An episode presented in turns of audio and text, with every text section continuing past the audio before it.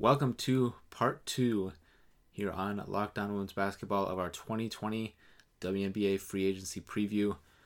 I'm Ben Dull, and for part two here, first we've got Natalie Heavren on the Connecticut Sun and unrestricted free agent Angel McCoughtry. In part one, we covered DeWanna Bonner, Skylar Diggins Smith, and then looking at free agency for the LA Sparks and the Las Vegas Aces in this part two after that section on Connecticut with Natalie. We'll pick back up my conversation with Howard Megdal on the Chicago Sky to round out part two. Enjoy. All right, and now to talk a little bit about one of the bigger names in free agency, and then all things Connecticut Sun, who are one of the one of the going to be one of the busiest teams for sure, working with their own roster this offseason. We've got Natalie Heavren of High Post Hoops. Natalie, thanks for coming on. Thank you for having me. Now we let's we're gonna we saved some for the most part Angel McCoughtry talk until now. So just want to start getting your thoughts. I mean, where where do you really what's really most interesting for you off the bat? Do you just have some destinations in mind right away, or just what do you what are you seeing uh, looking at McCoughtry's situation? I think it's interesting um, where she'll end up. I think it may be more of a short term solution for whatever team picks her up. Um, she's 33. She'll be turning 34 towards the end of the season in September. So definitely not a team that may look to have her long term. Though of course you have players like Diana Taurasi and Sue Bird playing forever, but not everyone can do that. I also think some teams may not be as interested in her just because she is coming off of such a significant knee injury and she wasn't even cleared to play until well, she announced she was cleared to play in February. We don't really know when that, um, or the end of January, when that really came about. Yeah, and I I do wonder how much also it, it maybe has been glossed over by some people that she did actually have a second surgery, that that whole initial recovery just didn't go as planned, and how much how much that may end up proving to maybe affect whatever kind of player she is now I think I think an interesting thing is like you mentioned Taurasi, you know, people point people point to three point shooting so often because it's a thing you can just point to on on the screen right away. You know, a, a nice thing about Angel's game is like I mean she's really strong, she's big, she's physical. Like I think, you know, if she really you know commits herself to really just using that physicality, maybe she plays some more as, you know, some smaller lineups which Atlanta did in in 2018 with her. If if that can almost prolong her career as she maybe transitions a little more to to maybe a, a, bit of a specialist you know not not necessarily called on as as the top option but then a question i guess also becomes you know is, is she okay with that right? Yeah i don't i don't know um especially with how last season went and there was a lot of like she really i think if i'm remembering correctly she said that she was going to be in by the end of the season. And then that kind of caused a little bit of drama um, regarding how her recovery was going. Yeah, yeah, I, I, don't, I don't have the uh, the social media post in front of me, but it, she, it, she definitely put the cart before the horse. And I think that's something that her future team or any team looking to sign her this offseason is going to have to take into account. Um, and I think if whatever team looking into her was smart, they would definitely have to look at how she's acted in the past year or so uh, since the injury um, and just take into account if they want that sort of attitude and energy on their team. Yeah, so I I wonder if we try to get into some destinations here. You know, you know, one maybe we should just talk about. You know, I I don't know if I, I think most people have seen enough on social media to read into the idea that she definitely won't go back to Atlanta. Mm-hmm. But if she sees, you know, if she's met with a certain market reality, and if Atlanta doesn't manage to add another big time threat, I, I you know, I, I just part of me just wonders if if that just if that just may end up happening. I don't know. Mm-hmm. What do you think of that? I definitely think that if that if she does end up returning to Atlanta, it won't be the first choice, so it definitely won't come out immediately. just because, especially the way it was worded, um, whenever it did come out that Atlanta was um, going to let Angel talk to some of the other teams, that maybe they're not her first priority, she's not their first priority.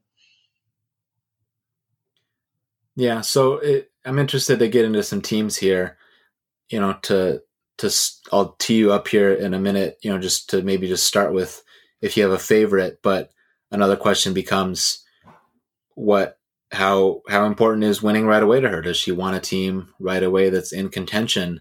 You can point even to Dallas, like who desperately needs just someone else that can do something with the ball, which they obviously can get in the draft and in other ways. And an older player may not line up exactly perfectly with them, but a, a team on the lower end or you know, even it, it came up inevitably a little bit talking with Howard. You know, he, he threw out LA as a possibility mm-hmm.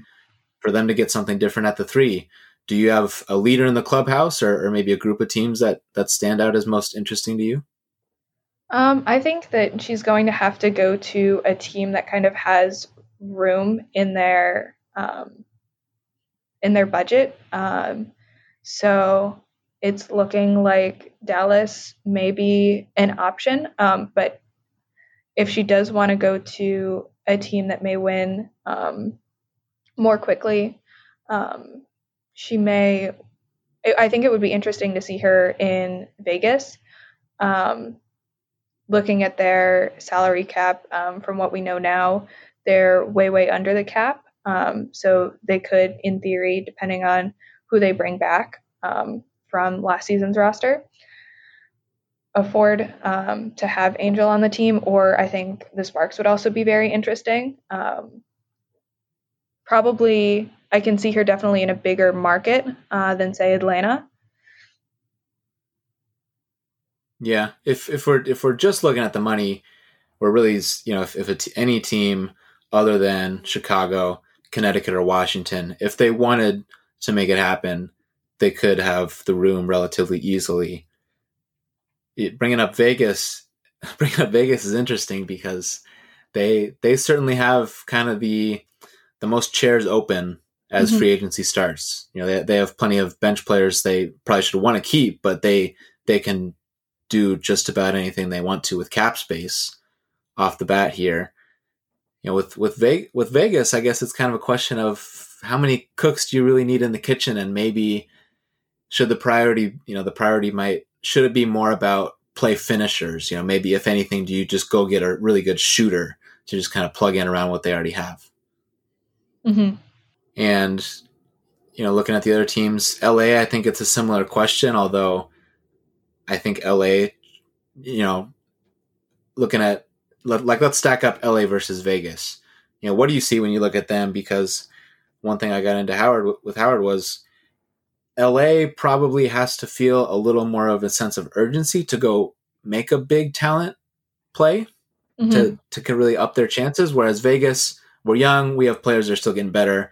We don't necessarily need uh, somebody to have that big of an impact as a scorer to to propel us. Yeah, I definitely think it's interesting um, in both scenarios. Just um, and then I think it also comes down to how many personalities they want on their team. Um, because you see a lot of big names, not necessarily big personalities, but you see a lot of big names on the Sparks. And a lot of people were kind of scratching their heads last season on why, um, in part, their uh, team on paper looked better than it did necessarily on the court.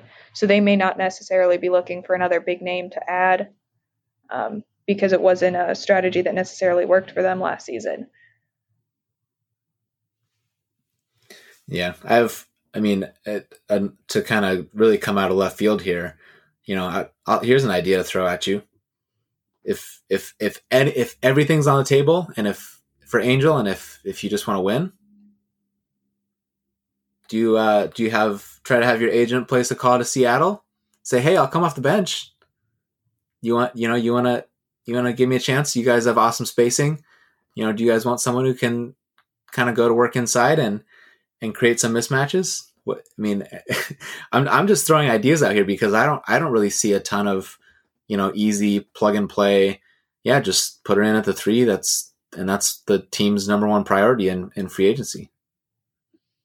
That that would be really interesting. Huh. I mean, I think if she was okay with coming off the bench, and that's um, an if that we obviously don't have an answer to, um, if she wants to win and is okay coming off the bench, then Seattle, I think, might work. But that's a lot of ifs in the flow chart of how this is all going to shake out. Yeah, and I, th- I, think another feels like another thing looming over this too is that DeWanna Bonner, a similar similar position, is probably a bigger domino that needs to fall at this point.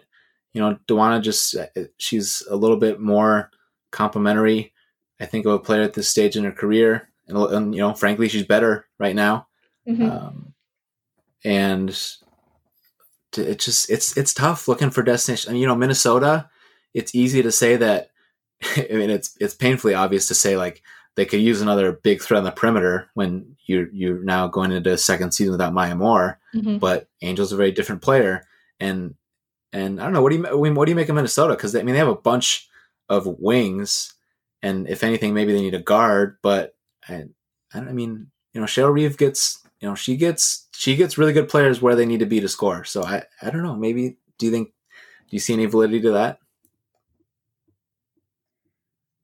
I don't know because um, I do think they would need a guard, maybe somebody who could play the one or the two more than they need um, somebody a little bit bigger and somebody who can play more the three.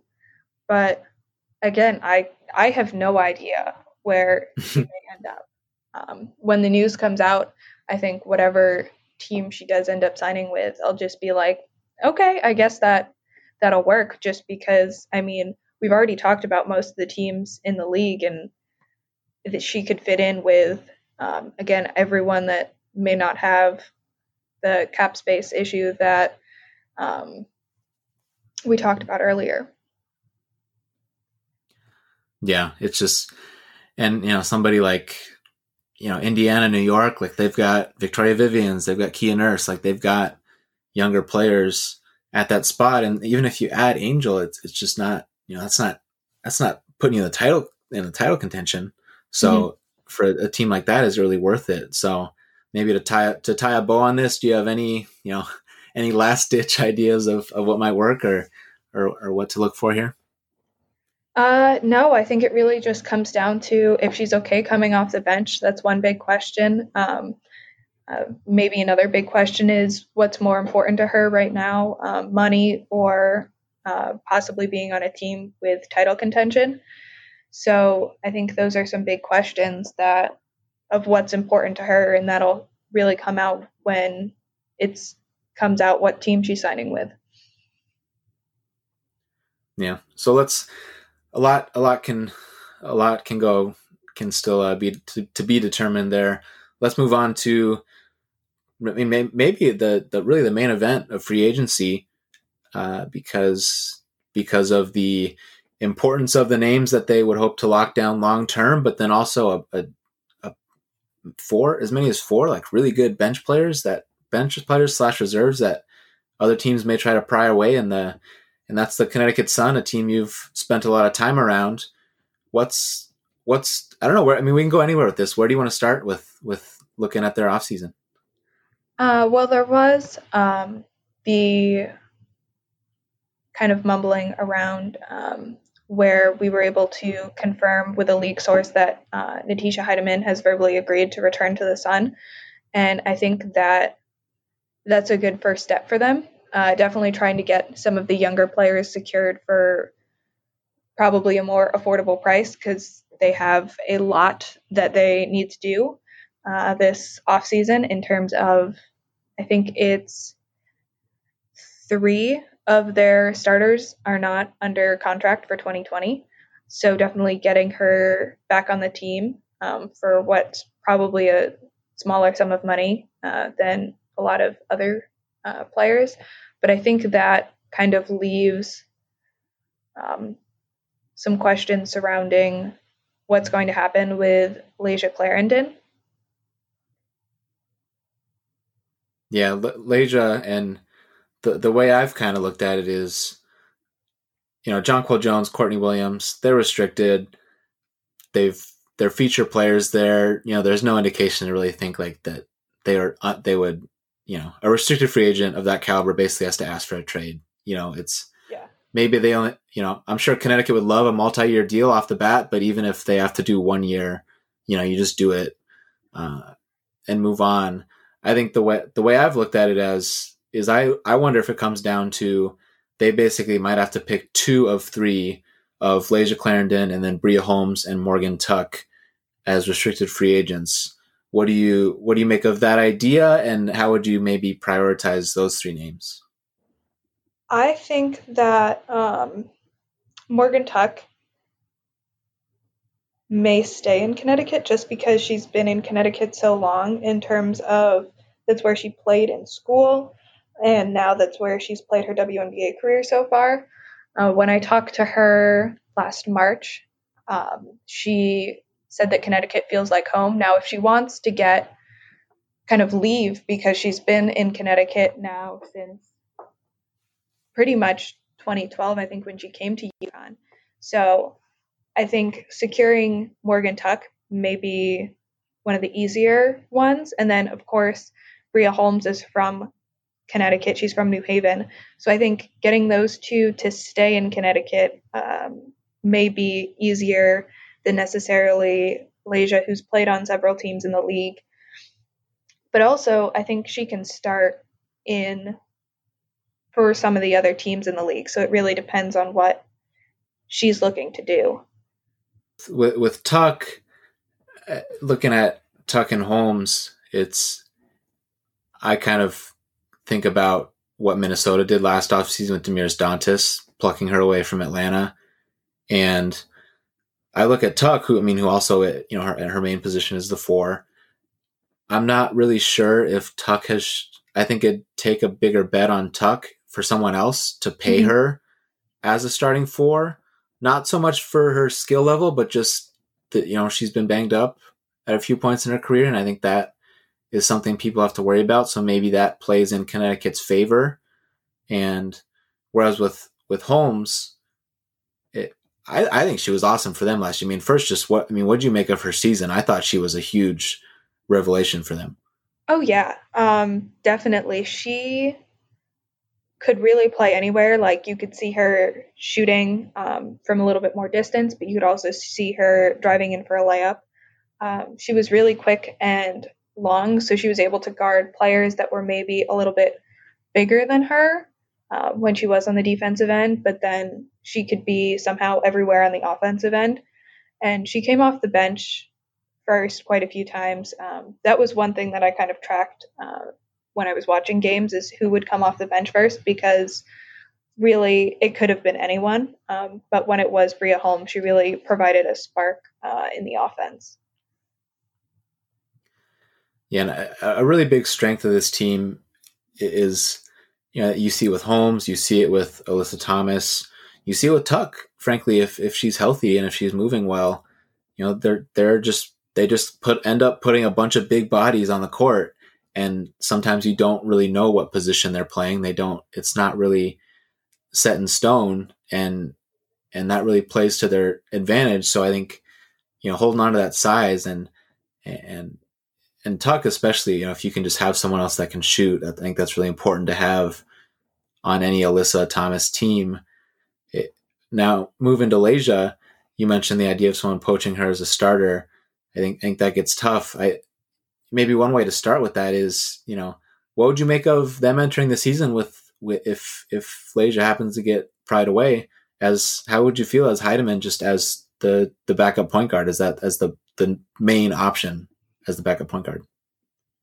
I think she did well uh, last season in that position, but of course she didn't get necessarily as many minutes, and Jasmine Thomas did have to play very, very long stretches. And I think it got harder in the playoffs when you had to take her out just because it's incredibly difficult for anyone uh, at any level to play 40 minutes on the floor. So I think that it really depends on how her off season went. And I know she's been playing overseas, so she's definitely getting better. But I think there is a little bit of risk in just having Hiedeman as the backup point guard. But I don't think it'll be a total disaster because she has proven that she can do it um, in stretches last season.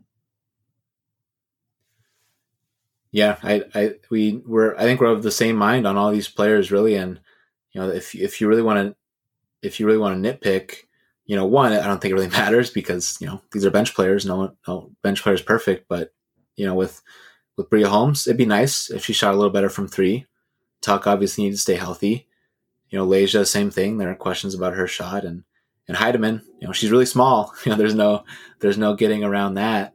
But it, it, you know, you add you add all that up, and it's it. I don't know. It, it's strange to me. What do you make of like you know, Layshia was hurt in the playoffs, but it's and their starters were playing so many minutes, but I don't know. I I kind of like their bench situation if they're healthy more than more than a few other teams that are going to be in the mix up top.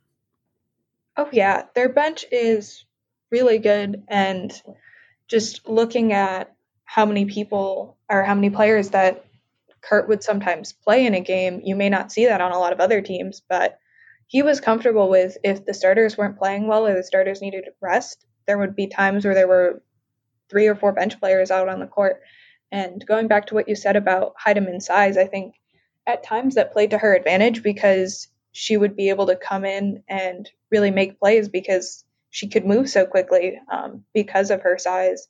And she could move down the court really quickly and kind of just swerve in and out throughout players because um, she kind of flew under the radar. I think she's listed at maybe five seven. Um, so definitely smaller than a lot of other players, but it kind of works for her um, in how she plays. Yeah, you know, I mean, just sounds so simple, but you know, also just she showed that she's going to play really hard, and if you do that, mm-hmm. you know, that can make up for so much of it. And then, you know, I I had talked to, you know, I had pulled a few coaches, executives after kind of at the start of the season, talking about some players who got cut or some undrafted players. And the thing with Hiedeman that came up was just, you know, she's a really she's a really skilled shooter. She can shoot off the dribble. If those shots go in, you're almost maybe kind of looking at a a Leilani Mitchell kind of player, and that's a really valuable player for a long time. Now let's move to uh, let's move to Shekinna Stricklen, who is another easy one to point to. Like Layshia, she's unrestricted, and again, if she was in a big role, they love her there. So it's only it's you know it's but it's natural to point to this because she's unrestricted, and a lot of teams could use uh, one of the best shooters in the league. What do you what do you make of? I guess what they're looking at with her. Do you think it really would come down to money? Uh, you know, do you think it's just a situation of give her what she wants and make sure you have that five starting five intact to try to try to run it back? Yeah, I think if they can keep her, I think they definitely should keep her. She made um, in the regular season 76 threes. Uh, I was at the game where she went like 7 of 11 from behind the three point line. And the team is just different when not only the team as a whole is hitting threes, but when Stricklen is hitting threes. Um, the crowd goes wild in Mohegan Sun whenever she drains one. They could be up 20, down 20, there's going to be a whole lot of noise. And I think that's something that even if they're just looking at mo- how she can change the momentum and how she really impacts the team as a whole. Because when she's on and she's making shots, they really do look and um, play like a different team. Yeah, and I'm not exaggerating when I see this. Like one of the most fascinating things is when they're coming down in transition and you realize Stricklen is running down one of those wings. It's like, all right, are you guys gonna like give somebody a layup or are you gonna go like make sure she doesn't get a three because like she really does require that that kind of decision making when she's when she's coming down in transition.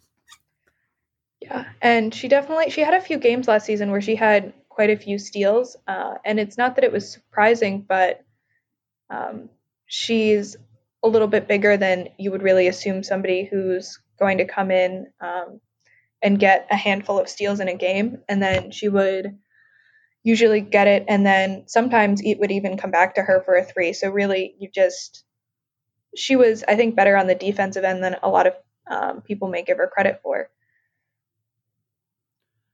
Yeah, the the her defense got brought up a little bit in the finals.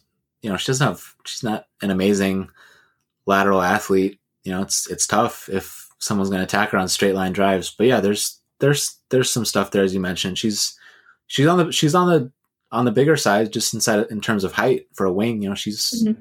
what a, a legit, legit six one. You know, where a lot of those players are more in the five ten range. So the you know if they switch some more, maybe she holds up a little bit against some bigger players. Like there's there's there are certainly some positives there too, and and she's just such a good shooter. It just yeah, I I I think it it it'd be really tough for them to recover. I mean, if it came to that, what do you think we're looking at for this team if they do have to replace her? You know, are you hoping? Are you just hoping that you keep Bria Holmes, or would you even look elsewhere to maybe try to find a similar uh, someone that can give you a similar amount of shooting? They're going to have to get someone, whether it's in the draft or in free agency, that can shoot the three. Because I think if you're losing that type of three point shooting, you're in trouble just in terms of balancing your offense um, and making sure that people don't assume that you're not going to shoot the three so they don't they just really put everyone inside um, because she and like she won the the three point contest at the All Star game. So I think that really shows just how well she can shoot and that it's going to be a really big role to fill um, for them. Now I don't know if they would do it by just everyone maybe takes a few more threes, um, or if they try to find somebody, but it's going to be really tough to replace that sort of productivity and it's so tough to do this with so many uh, futures still uncertain. But even even if it's a nitpick, you know, looking back at the season that they had, looking back on that final series, you know, I, I guess you can start looking at this as assuming they bring everyone back, or if they did, what if anything, what does this team need to try to add to not just not just for next season, but then you know to maybe stay in this in this range as a real contender three four years from now i think that they just need to make sure that they don't put too much um, of their defense um, in kind of more outside guards because I feel like at times this season they were kind of beat up a little bit on the inside. Um, that's one thing that just concerns me uh, in terms of them moving forward. Now, I don't know if that's a problem they can necessarily address um, while trying to keep as many players from last season's team because, as we saw in the finals, they came it came down to the last game, so they're really really close. It just I think came down to a few plays in sometimes any of uh, you really look at the regular season it came down in the final stretch for a few of those games and especially in the finals yeah what what can you uh what can you kind of share with the listeners or people who just weren't around the team a lot about how the end of the season went for Theresa Plaisance, a player they acquired with the theory of, hey, she's a stretch five. Maybe she plays some backup minutes. She can play with can probably find time to play with, have her play with Jonquel or with Alyssa Thomas. And she just didn't seem to stay healthy. What, what did you kind of take away from, from maybe just from her or, or from, from uh, Curt Miller and how just the team kind of reacted to how that broke for them? I think definitely her staying healthy was an issue, but I'm not ready to necessarily give up on the idea of her and Jonquel tag teaming. I think if she can stay healthy, then it's a whole different conversation. But I think with the smaller sample size, because they only had her for about the last month of the regular season. And then, of course, the first part of that is just trying to get her acclimated to the team.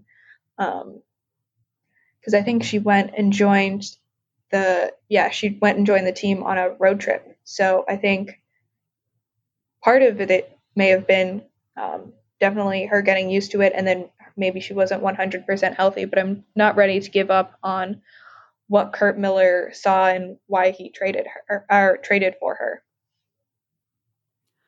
Yeah. Well, and frankly, I don't know if they have a choice in really deciding what to do with her. her contract's guaranteed. Mm-hmm. It's not like I don't think anyone's going to be, you know, banging down their door trying to trade for her coming off those injuries last season. So if that that'll be important, they got to get something from her because I don't know if they they have Brionna Jones on last year of her rookie deal, and I don't know if you can afford to carry a fourth center after that not even just in terms of money, just making room for four centers. Um, I don't know. I mean, what do you what do you think of what do you think of Jones's place too? Do you in one do you think she's safe, regardless of their different maneuverings, and and what do you think their confidence level would be in her if worse came to worse and Plaisance you know can't get healthy and she's basically the only option at backup center? I think it'll be okay because that's how they played most of last season.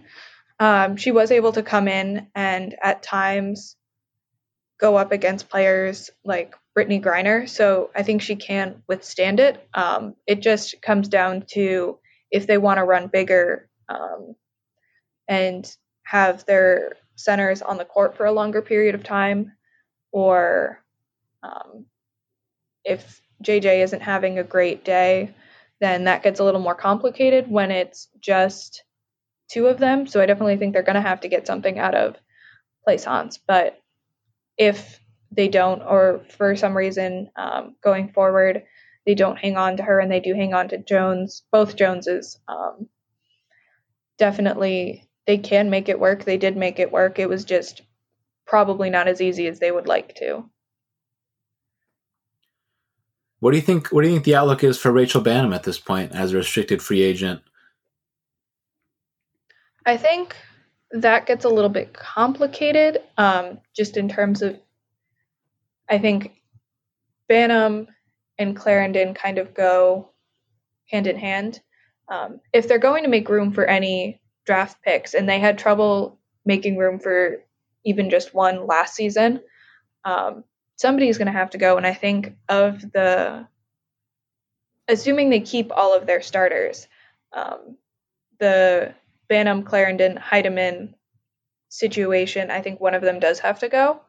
Um, that is again assuming that Bria Holmes and Morgan Tuck um, stick around. So it's just a lot of contingencies. I did like how uh, played last season, especially uh, right after the Clarendon injury. But it there's a lot of contingencies in place. Um, she didn't have a ton of scoring after, say, like June, a few points here and there, but she was definitely able to contribute on the floor.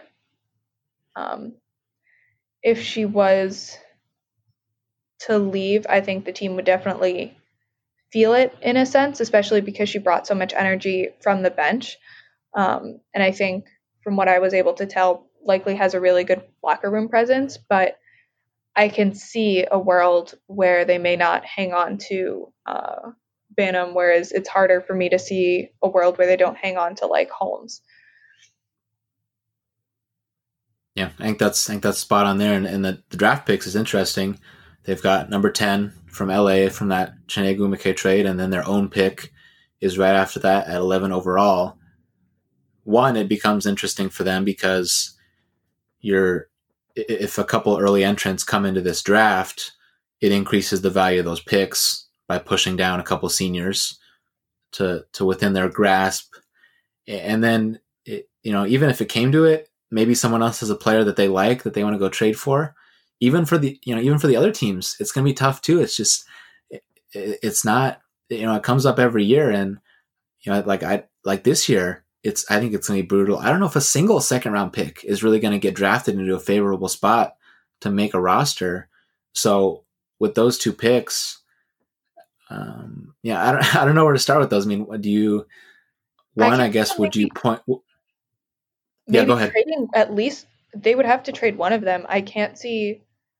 I don't know if they have really room to put two first round picks, not even taking the money out of it, because the money is a hard set of math, but just space. They have so many good players that are invested in the team, and I don't know necessarily if they're going to leave. And I know Connecticut will try to keep as many people as possible, but until they traded Chiney last season, they didn't have room really to keep anyone. This 12 player roster cap is really creating some difficulties um, for the Sun, and I'm sure in other years it's happened for other teams. But the past two years, it's been nearly impossible for anyone to make the roster.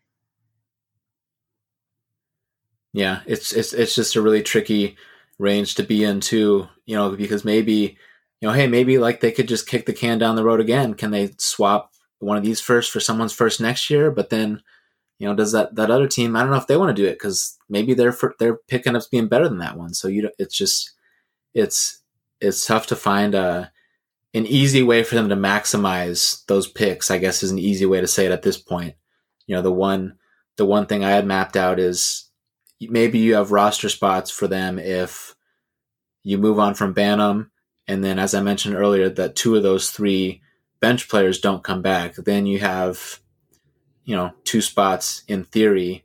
And I guess in that kind of situation, so let's say, you know, you've got Hiedeman, you've got Plaisance and Jones at the five, you've got Holmes and Tuck as your, your wings slash forwards.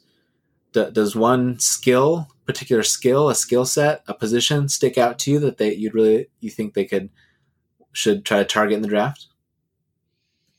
I think it depends if Stricklen sticks around. Um, if they can't secure Stricklen, then they're definitely need, going to need to go uh, after somebody who can shoot the three.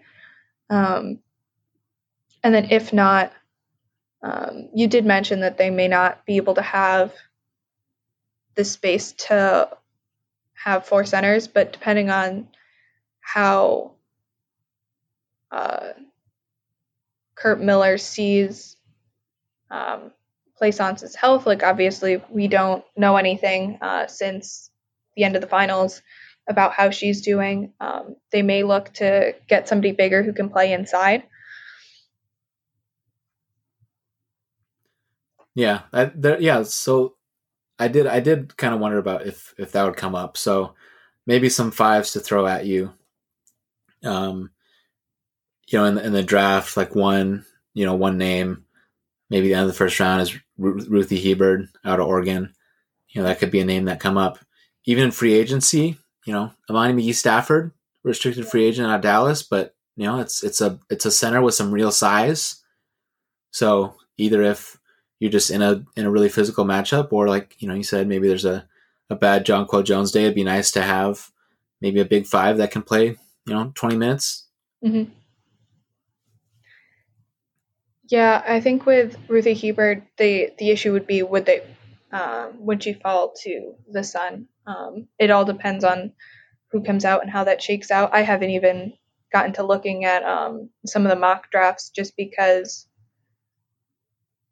I don't know how free agency is going to shake out. But I think if they were to go with um, somebody that's a free agent, definitely the money game would come into play again. Um, when I was writing my article about how the salary cap would affect the Sun, I had to do some math and be like, if they paid this person this much, this is what they can afford to pay somebody else. And um, they definitely have some more difficult math ahead of them in terms of how they're going to make this work. Yeah, I'll, I'll share one of the numbers that I had that I mapped out, and maybe if you if you have one to pull that up. But what I had was I had mentioned two of you know two of Layshia, Bria Holmes, Morgan Tuck. If you bring them back, even even that, I think that gets like really hard. I, I had penciled in, you know, if you pencil in JJ and Courtney Williams at their max, that's 185. Mm-hmm. And if Stricklen, I I penciled in at 185 just because you know if if other people are chasing her, like it might require that or even more because she's she'd be eligible for more. But maybe you can say, hey, can you take 185 just because the other two starters are, and and then that only left you know about 70,000 each for two of those three bench players who might command more than that on the open market, and that so it, it's it, it really looks that grim for them. Yeah, no, I I had a lot of trouble with the math because I, especially because it was right after um, it was announced that there would be the new um, increased salary cap and what that would mean in terms of player maxes. I just the math was definitely difficult, and I had to play around with some numbers. Um, but yeah, they I don't think that they can keep um, both Banham and Clarendon, and then as you talked about the Clarendon, um, Tuck, Holmes triad. They can't keep all of those, but it's definitely going to be um, difficult for the team in the off season, not for them to build their team, but to try to really retain the players that they've had. Yeah, and, and, you know, just to to really hammer on that that trio because I think it's just it can really make you know it can make multiple off seasons because one of these players might be a really important piece for somebody else. You know, mm-hmm. with Layshia, because she's unrestricted, you know, it, obviously it comes down to you know how she, you know how she slices up the pie with her priorities. But you know, I have to imagine if someone says, "Yeah, you're going to play a lot," that's going to be pretty enticing because um, you know she's playing behind a an all star and you know maybe you know when they play together you get to you know 15 minutes you know that range that's mm-hmm. still kind of low and with Holmes and Tuck you know, I would for another team like the idea I've been throwing out for a bunch of free agents, but especially with someone that's restricted, you know, if I really wanted them and I had space this year, I'd give one of those two players, hey, you want 150 or even more than that for one year? Sign this offer sheet because I'm, you know, you can be pretty confident that you know Connecticut probably can't match that. Mm-hmm. Yeah, and I think definitely with um, she spends her off seasons out on the West Coast, so I can definitely see maybe she wants to stay a little bit closer to where she's made her home. Um, I definitely think she's enjoyed her time in Connecticut. Um, she always had a smile on her face, even uh, when she was riding the scooter after her injury. But it could be in her mind that she wants to go a little bit closer to where she lives the during the off season it's going to be interesting to see how soon even some of these dominoes start to fall. I would, I would, I would think if, especially if teams are interested in Holmes and Tuck, that we'll hear about that pretty early mm-hmm. next week as things can become official, uh, and we'll see after that. But there, the it's it's a it's a vital time for them to to hang on to some of that depth as they try to get back to the finals because they don't have, you know, they they sent out two first round picks and you know th- those are there's a lot of nuance to that but you don't have you don't have maybe as many young players waiting in the wings you know to step into a bigger role like some other teams might have you know Kahleah Copper in Chicago you know it, they're different players but you know you could look at that as just well Katie Lou Samuelson is just going to play more and then it's mm-hmm. fine you know so it's you know we'll see how that all plays out but to get out of here I want to I want to throw it to you any you know, a closing thought, um, you know, something we haven't touched on, a, a, target we haven't touched on, anything, anything to uh, to wrap this up here on on Connecticut. Uh, no, not really. I just think that it really starts with who they can secure from their starting five. Um, I assume paying them will definitely be a priority, but then also once that happens, you kind of look at how much money does that leave for the bench, um, and then that's where the math really gets difficult. Um, but there's a lot of contingencies in place for this team, and I really don't know if we'll even be able to have half of a guess at how it'll all shake out until some of the pieces start falling into place. Um, because again, they only have four people locked up, and then there was the verbal uh, Hiedeman's verbal agreement that she was returning to the Sun. Um, so that kind of makes four and a half, five people that are returning. So until some of the pieces start falling into place, it'll be very difficult to predict how the rest of the dominoes are going to fall. Alrighty, there you have it, everybody. Thank you so much for listening. Be sure to go follow all of Natalie's coverage, especially as this starts to break. Over at High Post Hoops, you can follow her on Twitter at Natalie Hevron. Thank you so much for coming on, Natalie. Thank you for having me. So let's get to a team that I'm basically viewing as a third semifinalist for understandable reasons. The Chicago Sky. Mm-hmm. We're right there.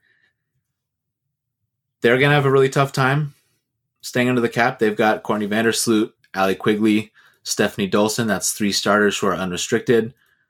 Uh, Kahleah Copper, a name you brought up, is restricted, Mhm. along with Astou Ndour.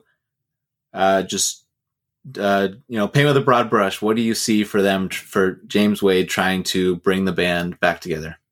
So clearly, you're building around that backcourt first and foremost, and Quigley and Vandersloot sticking together make a lot of sense.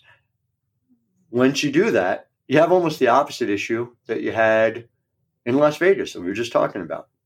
There are limitations to what they are defensively, and it means you're going to have to surround them with some players, especially you know with Allie Quigley, surround them with some players with some rim protection that makes up for those limitations. Uh, it's why Amber Stocks drafted Gabby Williams as a potential defensive stopper. Uh, that's been something that hasn't necessarily worked so great so far. Uh, that's why Diamond DeShields' ability to defend was so important in picking her, not just her offensive tools, uh, which she is gradually turning into skills, especially uh, in the latter part of this season. Uh, that certainly, I think, has worked out. I think it's worth thinking of the sky as Diamond DeShields' team going forward uh, because she is clearly the future and may well be the present uh, when it comes to their title aspirations as well. Uh, if anything, and interestingly enough, Kahleah Copper is expendable to the extent she is simply because of the overlap between what Copper does and what DeShields does. And Copper is somebody who could start for a lot of teams, uh, as James Wade himself has said. So, what do you do with that? I think rim protection is the number one thing that you're looking for. And so, Stephanie Dolson, who is skilled, a former All Star, can shoot the ball from anywhere, uh, tremendous player. Is Stephanie Dolson the one you want to depend on as your number one at the five, or do you want to do something like Astou Ndour and find some more defensive presences to go alongside? Uh, she's not a free agent, but man, Kia Stokes would be such a great fit on the Chicago Sky. And I wonder if there's a trade to be made between Chicago and New York.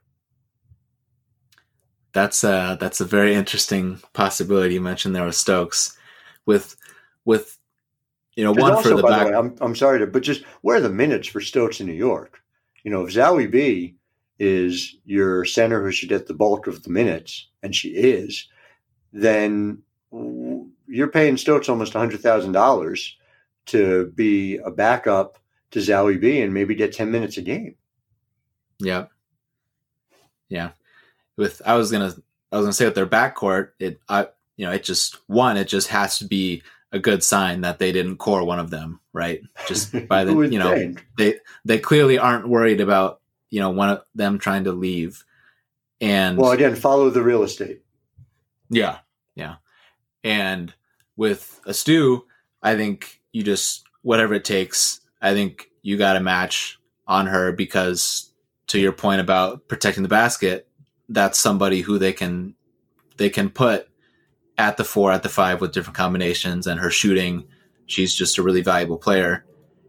With Dolson, you know, if if there are like the Dolson detractors out there, or just you know, I don't I don't think I think it'd be the wrong move to doubt her place with the team. I think they do need to prioritize her and bring her back. You know, one, you know, there isn't, you know, I, I think it's we almost kind of chalk up in our head, you know, because it's obvious to say she isn't a top rim protector that oh well they should look elsewhere. Where well some player who might do those things isn't, you know, the trade off won't be worth it. you know, Steph Dolson is a really good offensive player. She's an awesome shooter, awesome passer. They run so much of their offense because with her because of her intelligence mm. as a passer. And you know, the thing with her defensively, I think Nick Niendorf had mentioned this that like and when the, the the league was a complete mess and no one's calling fouls, Steph managed to have a career high in fouls. Yes. Um, she needed to stop fouling, and not all those were her fault. But when they go, go against the big centers, I want Steph Dolson. She she relishes that. She challenges them. She makes them work really hard to get post position and score over her, especially Griner, who've you know they've become really interesting foils, and even Cambage. Yeah. It, so you know if it it might be quote unquote easier to point to maybe a wart or two in Dolson's game, but I you know by no means should that you know should her you know worth and and place with that team be in question in my opinion. I, I do think it's worth pointing out also when we're talking about rim protection, their block percentage leader last year uh, and it was by a fairly decent margin with Cheyenne Parker, who has just turned into an absolute standout player. She played every game now, second year in a row. Uh, you go by, you know, it, it's a flawed stat, but if, uh, something like player efficiency rating, she was at 19.1 last year, 18.7, uh, 18.7 last year, 19.1 the year before. She has increased her range tremendously. She's turned into a willing passer. Uh, she's essentially tripled her assist percentage since she came in the league, and she's somebody who does it without using a whole lot of possessions. Uh, I, she is an absolute potential star, only limited by the fact that she's playing fewer than 20 minutes a game. But I think for Chicago to be at its best, you need to get more minutes for Cheyenne Parker. Yeah, I'm not. I, I think we disagree there. Okay. Not, I think I think this is I think this kind of role is is is kind of what Parker is. You know, I think the I think Dolson's passing, you know, Parker isn't to that level, isn't that level of a shooter. And if you're not, I think I think Parker's even a little more limited on defense because she isn't doesn't have as much heft to deal with a post score. I think this is kind of the sweet spot for her. But here's what I'll say about Parker, and and, and I get that, and actually look, you look purely at WNBA numbers, she's a career 26.8% shooter from three, but she was hitting threes overseas at a significant clip. And I cannot help but wonder how much that has to do with just what James Wade has and doesn't have her do, uh, which is to say, she took 18 threes total all of last year. Uh, she's someone who might be that type of player. Yeah, I I liked that she didn't try to really take that many of them last year though, mm-hmm. because they they really had her hammer people just on duckins. That's true. Because the other big with her was a shooter so often, so she just had a totally open lane to just totally. I mean, if it a starting center is in the game, she's probably gonna destroy whoever that is on the yeah. block. Yeah. No, no, it's a good point. And and again, it's something that she's excellent at. My only point is if yeah. Dolson went elsewhere, you could see her fill that role a little bit as well. And you can do it on $110,000 next year, which with the new CBA, I think Parker, that's, that's now a bargain, is my particular opinion. Yeah.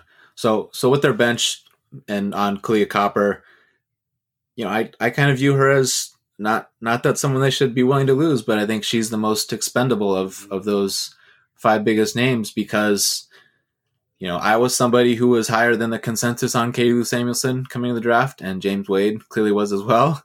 And if you draft if you drafted her, like you have to be willing to play her at this point. If Copper gets wowed with an offer or gets one so big that it doesn't make sense for you to match it, and one for one, Lou is not is not going to defend like Copper can right now. That's clear. But you put an awesome shooter, a good cutter on the court, and Gabby Williams can be Gabby Williams is is a, is a defensive player that can, um, you know, kind of mitigate that, and she can take on some of the tougher assignments. Mm-hmm. I think it's something they have to be willing to do. Do you have anything to add on on maybe a copper a copper suitor or just you know what you think a, a walkaway number might be?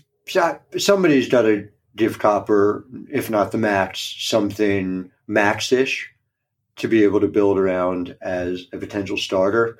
If you were LA and you were looking for a way to build in 2020 and beyond at the same time, uh, instead of McCoughtry, uh, Kahleah Copper wouldn't be a bad idea in that situation. Although you're not necessarily matching for 2020, that's more about uh, the Chelsea Gray core team that goes beyond 2020. Uh, but I, I, just want to echo what you're saying about Katie Lou. Katie Lou is a talented, skilled player.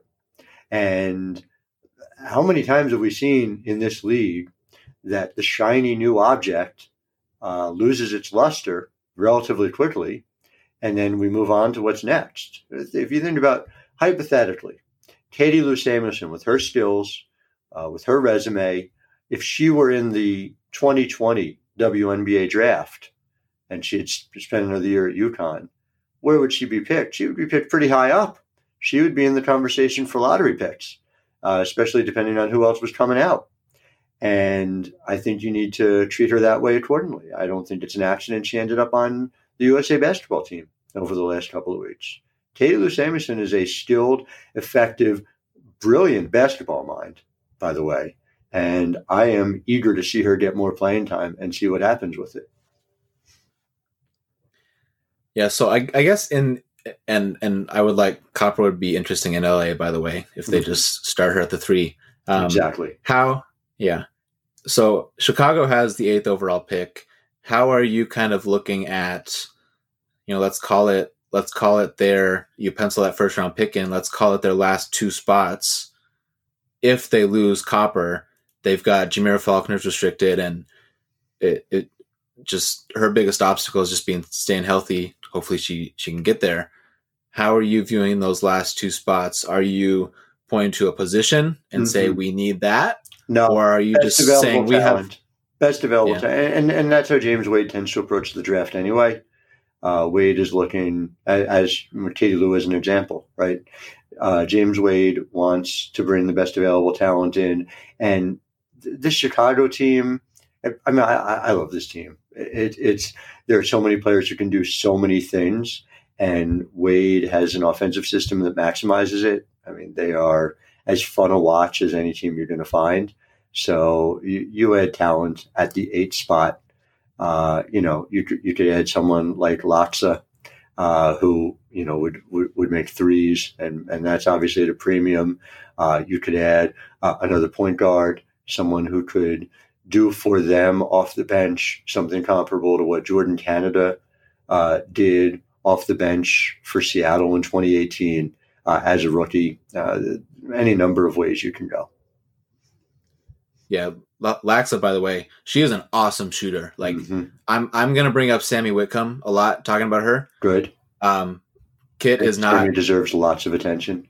Yeah, and Sammy's a, a really Sammy's a, a very much a positive defensive player, whereas Laksa isn't yet from what we've last seen mm-hmm. yet. Right. So there'd be work there, but I think I mean Laksa is even I think can, can be an even higher percentage gunner Let's if she can just do enough other stuff. Can we just, shout to, out, by the way, the new CBA getting Sammy Whitcomb a much deserved raise? Sammy's been on this multi year deal, making fifty thousand dollars a year. Yeah, which is a crazy bargain, ridiculous for what Sammy uh, brings to the table. And Seattle signing her for you know three years, one hundred fifty thousand dollars was, I mean, a brilliant move. You you do it but the vet minimum jumping to 68,000 means that Sammy gets an extra 18,000 in her pocket and she's still barred at 68, but I'm glad to see it. Yep. So there's our there's our piece on Chicago. Uh, Maria Conde was a third round pick last year. People can catch her playing for Spain mm-hmm. at these Olympic qualifiers as we record this on Friday. And that's a wrap. Thank you again for listening here to part two. Be sure to check out part one in case you missed it, or some previous episodes. Howard had Marianne Stanley, new head coach of the Indiana Fever, on the show, as well as Skylar Diggins Smith, a very topical guest and episode this time of year with that one.